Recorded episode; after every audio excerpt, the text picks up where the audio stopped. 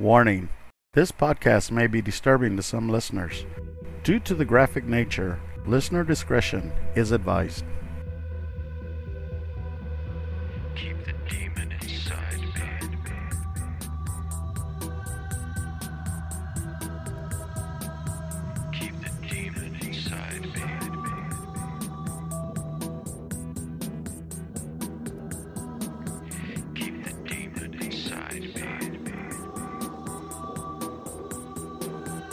Welcome from wherever you are. This is The Demon Inside with your host, John Venom. If you want to review a different episode of The Demon Inside, you can find them on Spotify or Anchor. And don't forget to subscribe to this podcast. A new episode will come out every Monday. And now to our show.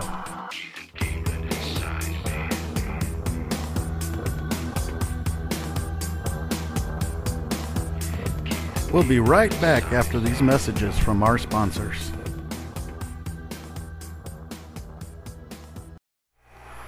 Welcome back to The Demon Inside.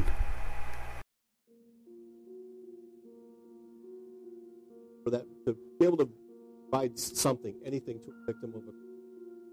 It's wonderful that um, that's going to happen, even though it's been 39. After more than four decades, investigators say the 19th murder of 25 year old Doyle solved. We uh, were contacted uh, the end of last week by the- regarding a cold case they were investigating. They developed a suspect here. That suspect, 70 year old Dennis Bowman, at this house on 130th Avenue, Hamilton. Friday morning, deputies of the Allegan office custody. We've got a lot of different law enforcement partners together because um, it's not, you know, common for us to have an investigation that's multi-state. Um, our resources would be split so much. So Bowman is being charged out of Virginia, extradited to face charges related to the homicide. Back in Allegan County, investigators Friday property. Well, as a result of that arrest and the suspect living here in Allegan County, uh, search warrants have been obtained so that uh, our Norfolk Police Department searched the residence, obviously. Linked the suspect to their cold case homicide.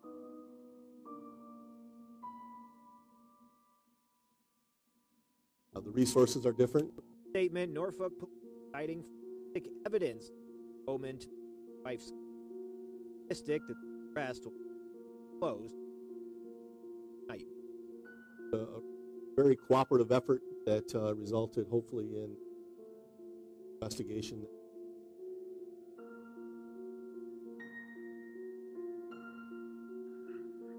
Hello, my Demon Insiders, and welcome back to the Demon Inside. Today we're going to be talking about Dennis Bowman. So, this is kind of a newer case because uh, Dennis Bowman wasn't really found out until 2019, and uh, that happened through DNA, which DNA has been catching quite a lot of people so we're going to be starting to see a lot of these serial killers that uh, were never caught before in cold case files bec- through DNA.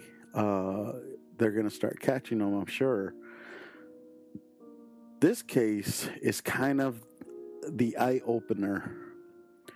So Dennis Bowman is a 70 year old man now, and his home is in Hamilton in Norfolk, Virginia, and uh, he's connected to the 1980 murder of 25 year old Kathleen Doyle.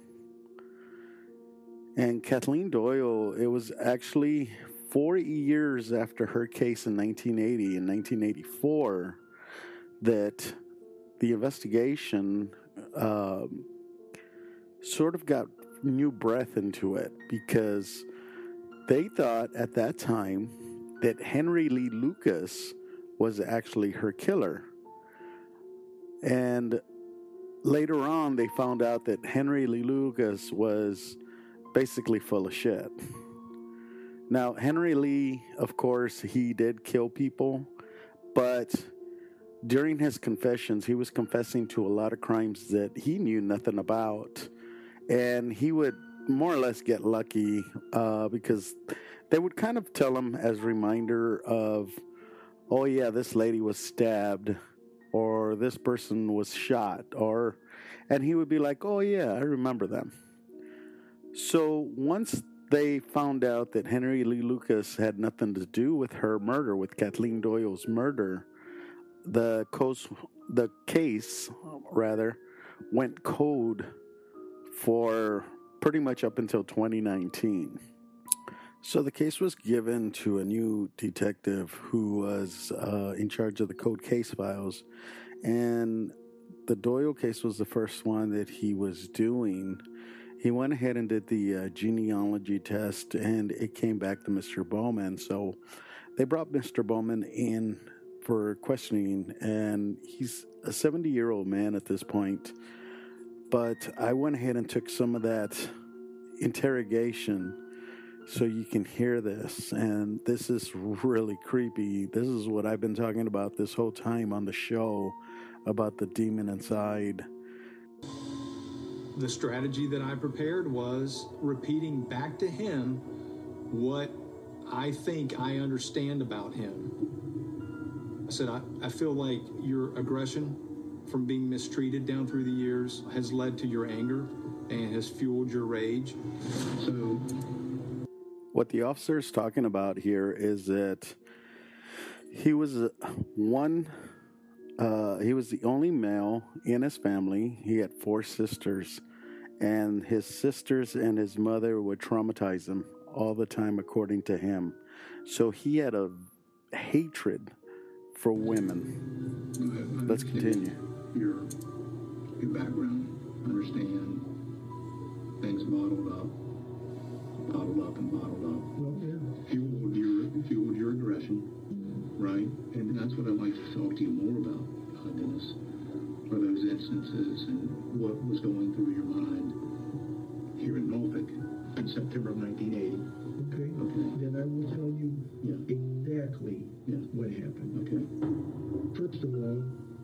The period of which I go to the, the Tweets Resort. Mm-hmm. I'm 600 miles away from anybody I know. Mm-hmm.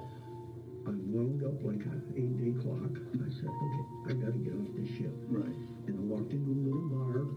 Well, I got stupid drunk. Mm-hmm. I mean, just crazy, stupid drunk. I sat there for about, I'll bet, three hours. Mm-hmm.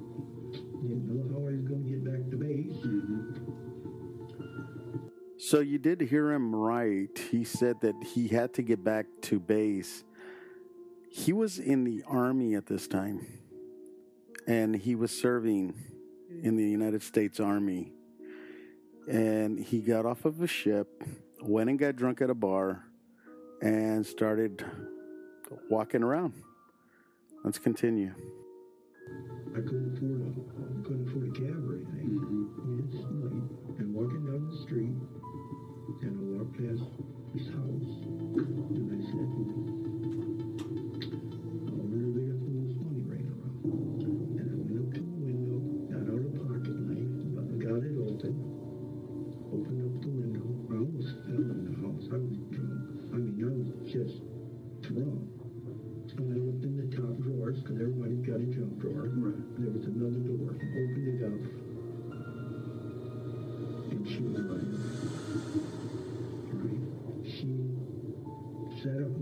Started to scream. I still had that little penknife in my hand. Right. And when I went to push her back down, she grabbed that hand. I, I can vivid, I can see it get right in my mind. That knife going right there. I blanked out right there. And I said, lady, I'm leaving. Mm-hmm. And I walked out the front door. So as he's going through this and he's telling me, I, I realize he's leaving out key details the ties, the bindings, the other stab. But nonetheless, I'm taking what I can get from him and again, not coming across threatening, you know, that very soft approach, just allowing him to tell me his version of events.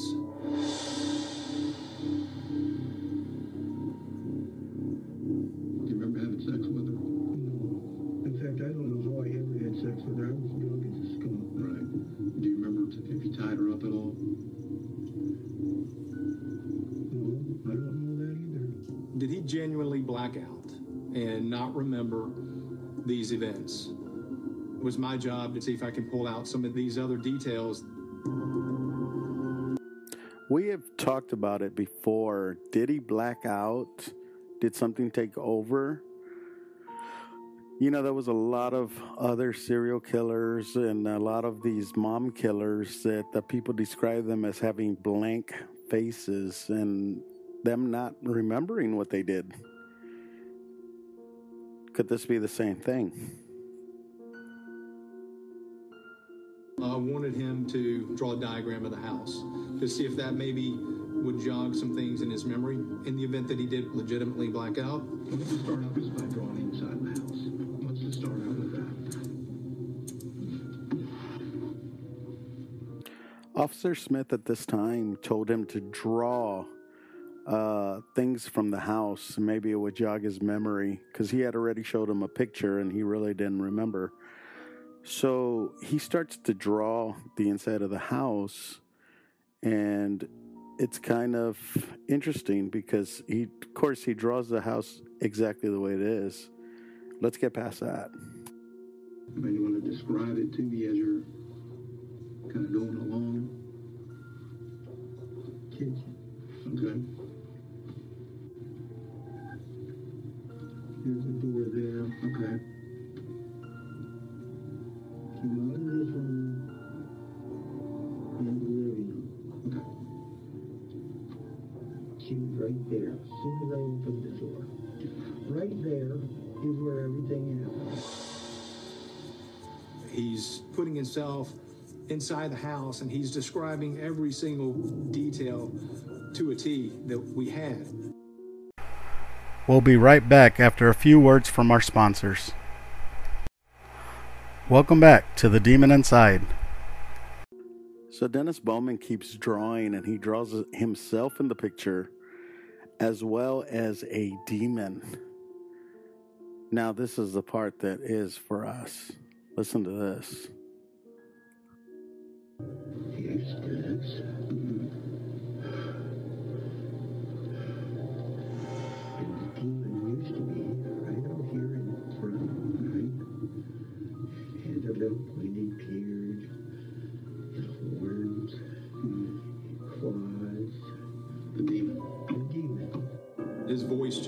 Completely took a different tone and a different demeanor. But now, the demon's in here.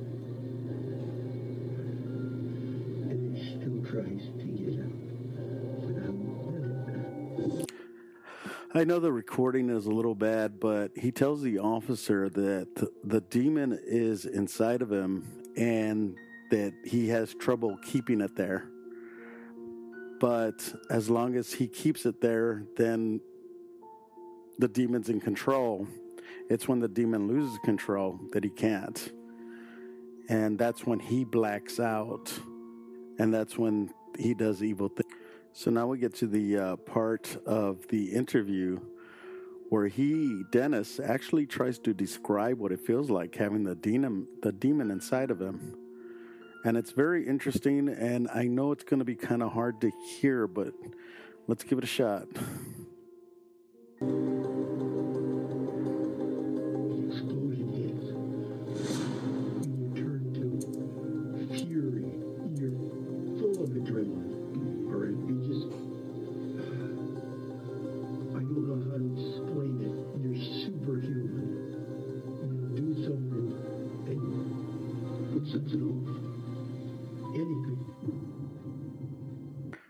So during that clipping, he actually says that he feels superhuman and he feels like he's charged with energy.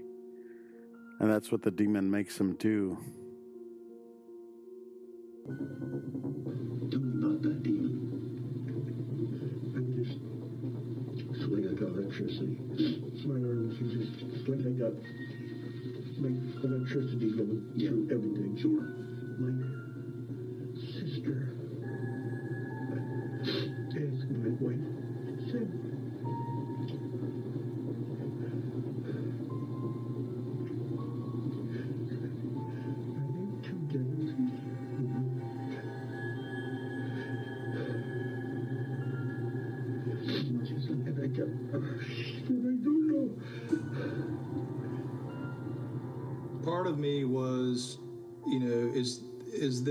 Typical Dennis Bowman to where he's playing this cat and mouse game to see what kind of story he can tell me, or is this some internal force that he genuinely deals with and has dealt with, you know, off and on his entire life? So now we have even the investigator asking, is this an eternal internal force that he's been dealing with his whole life? And I don't know if you had heard it, but even his sister had asked his wife, Are there two Dennises? Are there two different Dennises? Because the demon would take over and it was a completely different person. I don't want to put words in your mouth, Dennis, but the demon coming out and you doing things that you normally wouldn't do. Is that accurate?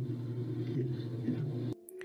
And here the investigator's asking them if the demon is the thing that takes control, and he says yes. Not tonight. I'm just looking, and I can see her. You can see yourself I can see her stomach hmm? when I. Obviously, didn't have any clothes on. No, she had clothes on.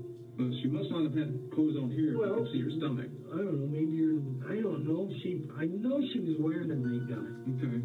And that's when I blanked out. I remember when I left. All right, let's let's stop I for a don't, second. I don't remember.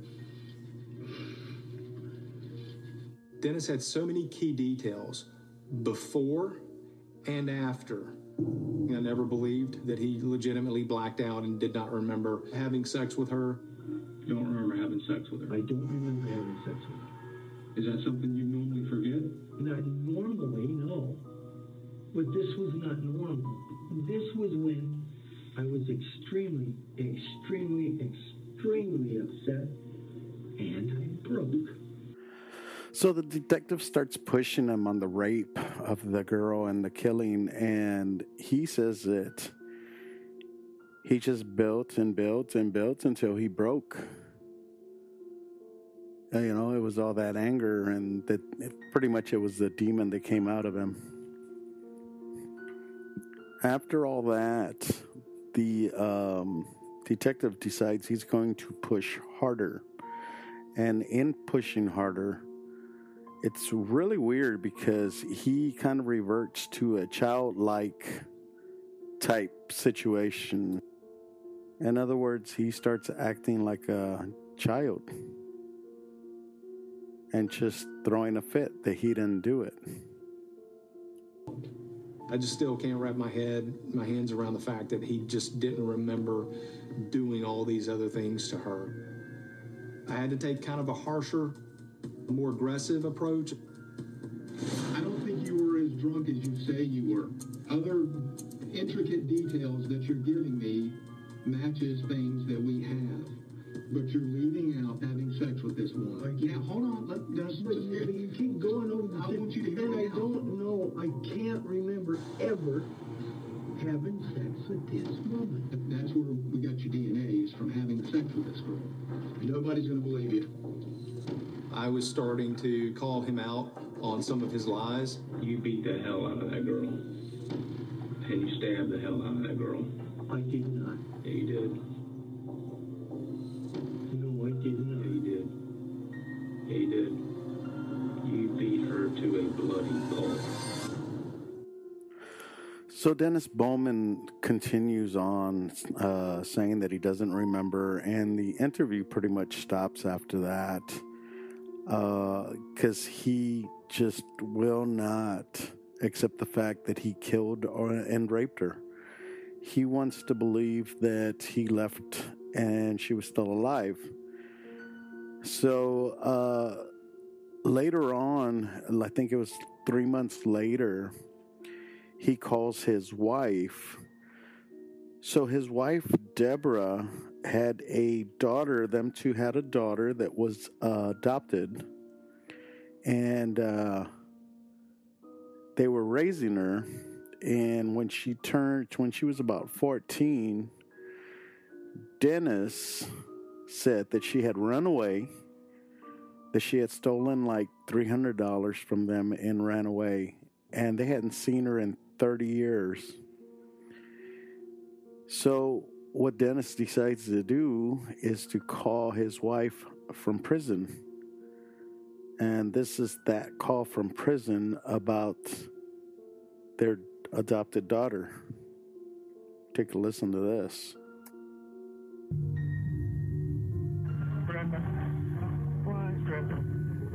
Andrea's, Andrea's buried in our backyard. If you look up towards the concrete in the backyard, she's underneath the left-hand side of that in, in a cardboard bed. Oh my God. She's been with us all along. So now here it is. Now you know where she is. At least you'll have her in a tin jar on a shelf. now you know I'm a, a, a rotten, stinking son of a bitch. After the police heard this call, they opened up the case again against uh, Andrea Bowman, who was last seen in March of 1989. And they found her under a concrete slab in the backyard of Bowman's Hamilton home. Bowman told police he pushed the teen downstairs, killing her, after she threatened to report that he had molested her. He called police that day to report his daughter had stolen $100 from him and his wife and had run away from home. But in reality, Bowman had cut off Andrea's legs so that her body would fit in a barrel. He said he buried the barrel at the family's Holland area home at the time and then reburied it. So get this, he when they moved to Hamilton, he unburied her and reburied her at the new home after they moved. Fox 17 News at 5 starts right now. First today, the wife of a man accused of killing their adopted daughter more than 30 years ago now says he admitted to the murder and even helped lead investigators to her remains. Dennis Bowman's wife took the stand during his preliminary hearing in Allegan County today. Our Julie Dunmire joins us in the newsroom with more on what was said in court. Julie? Doug and Annie, Dennis Bowman, long suspected of killing his 14 year old adopted daughter, Andrea. But today in court, we heard testimony from his wife that he even admitted to doing it. I have confessed to the death of my daughter, Andrea. I myself and no one else. A written confession from the hands of Dennis Bowman 30 years after his teenage daughter disappeared. At some point when Andrea was approximately 13 to 14 years old, do you recall her making a disclosure about abuse by the defendant? Yes. Was that sexual abuse? She told me one morning that dad had molested her. And I looked at her and I told her, and I says, and that's a lie, and you know it. That's the voice of Brenda, Dennis Bowman's wife. She says after that claim, they took Andrea to a counselor at Bethany Christian and that she recanted the story. But less than a year later, Andrea disappeared. Bowman showing up at his wife's work to tell her she'd run away. What did he say to you when he came? He said that Andrea had run away. She had taken money out of the baby's bedroom and she had taken the income tax money off his dresser and took her duffel bag and she was gone. For 30 years, she was listed as a missing person, but Andrea hadn't run away. When you got off work that night then at 11 p.m., did you look for Andrea? I don't think so. It wasn't until 2019 when Bowman was arrested for a separate murder in Virginia in 1980 that his wife says he revealed he'd known where Andrea was all along. We had a meeting at the jail, and he basically told me that Andrea was dead and it was his fault. Following up that meeting with the confession letter that Brenda says was meant to help her break the news to their families. In a later phone call from jail, he was talking something about so near, so far, right under your nose, and I says, "What the hell are you talking about?" And he goes, "Andrea, she's buried in the backyard." And I said, "No, she's not. We didn't even live here then."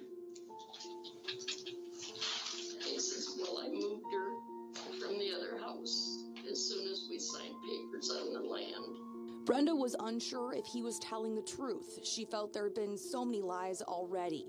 But investigators started digging the next day, finding Andrea's remains buried in trash bags. And after I stood over the spot for a few minutes, I turned and I was going to walk back, and Todd walked me back to the house. And all I could say to him is, he didn't lie to me this time. He didn't lie, Todd. Brenda says her husband claimed he and Andrea had an argument about her running away, that he slapped her and she accidentally fell down the stairs. But the medical examiner could not determine Andrea's cause of death because three decades had passed by the time her remains were found. Bowman was bound over today to stand trial on murder charges in Andrea's death. Live in the newsroom, Julie Dunmire, Fox 17 News. So, was Dennis Bowman possessed? Did he have a demon living inside of him that he was keeping down? Did the demon inside make him forget everything that he did? Or maybe Dennis Bowman's just a liar who decided that he was going to say that a demon did it. How many other killings did he do? How many other killings are going to be out there? Maybe if he didn't have the demon inside of him, he wouldn't have got away with it for so long. Thanks for listening this week to The Demon Inside. I'll see you next week. Have a good one.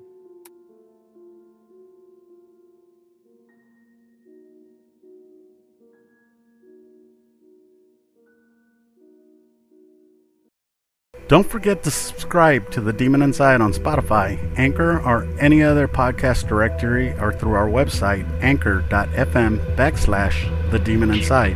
A new episode of The Demon Inside comes out each Monday.